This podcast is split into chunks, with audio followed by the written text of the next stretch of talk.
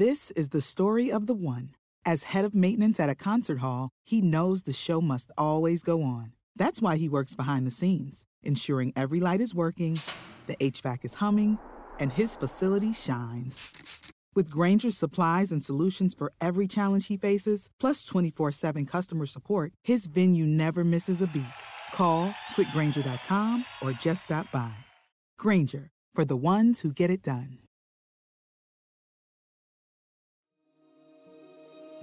Coming up on 5 Minute News.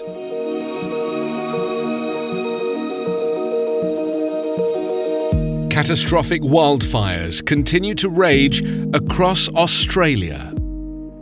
Gandhi's great grandson joins protest at law isolating India's Muslims. And Boeing capsule launches to wrong orbit, skipping space station. It's Sunday, December 22. I'm Anthony Davis.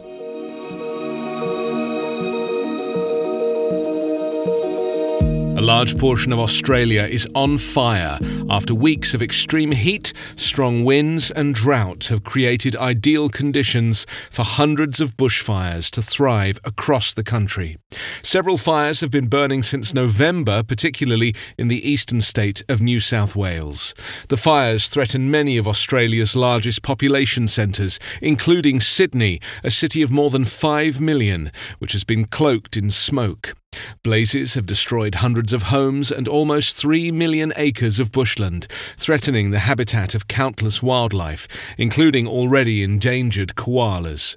One fire in the state of Victoria has reportedly become large enough to generate its own weather. The fires come after years of drought in parts of the country and a record breaking heat. Earlier this week, Australia had its hottest day on record, only to break that record the following day. And fire season has just begun, leaving many bracing for worse. Thousands of firefighters are currently deployed, many of whom are volunteers. Several have been injured and two died earlier this week when a fallen tree limb overturned their vehicle.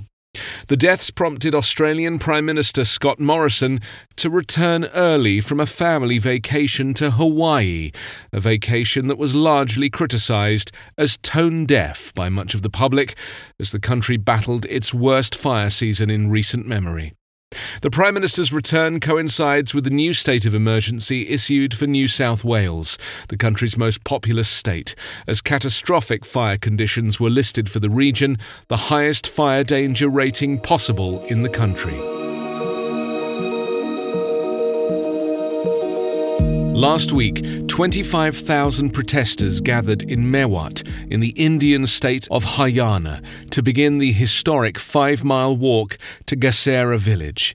It was here 72 years ago that Mahatma Gandhi made the same journey during the turmoil of partition, visiting the areas with the promise of a dignified life for local Muslims.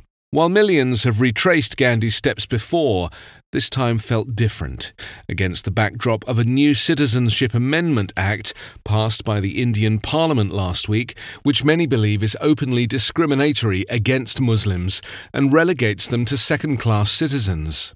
As India has seen some of the biggest protests in four decades, the image and legacy of Gandhi, known as the father of India for his role in independence, has been omnipresent. Across India, people have voiced fears that the new act passed by Prime Minister Narendra Modi's right wing Hindu nationalist government risks destroying the secular, pluralistic India that Gandhi dedicated his life to building. Under the new legislation, all Hindu, Christian, Buddhist, and Sikh migrants who arrived from Bangladesh, Pakistan, and Afghanistan before 2014 will be allowed to claim Indian citizenship. However, the same will not apply for Muslim immigrants. In conjunction with a planned initiative by the BJP government to begin a national register of citizens, where every person in India will have to present paperwork to prove their Indian lineage, the new act means that it is only Muslims in India who face the possibility of being defined as infiltrators, to either be deported or to be put into detention centres being built across the country.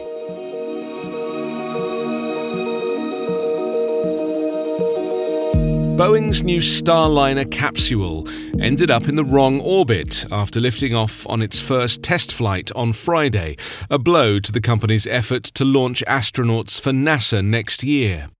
As the company scrambled to understand what happened, NASA cancelled the Starliner's docking with the International Space Station, instead, focusing on a hastier than planned return to Earth.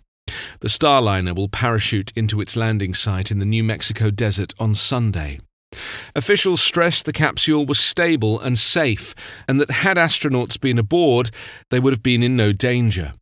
A crew may have been able to take over control and salvage the mission. The problem was with the Starliner's mission clock. It was off kilter, which delayed timed commands to put the capsule in the right orbit. Engineers worried the problem could resurface during descent. It was a major setback for Boeing, which has been hoping to catch up with SpaceX, NASA's other commercial crew provider, that successfully completed a similar demonstration last March. Boeing got more than $4 billion in 2014 to develop and fly the Starliner, while SpaceX got $2.6 billion for a crew version of its Dragon cargo ship. Meanwhile, the Boeing Commercial Aircraft Division is still struggling to alleviate bad press surrounding its 737 MAX aircraft, which remains grounded.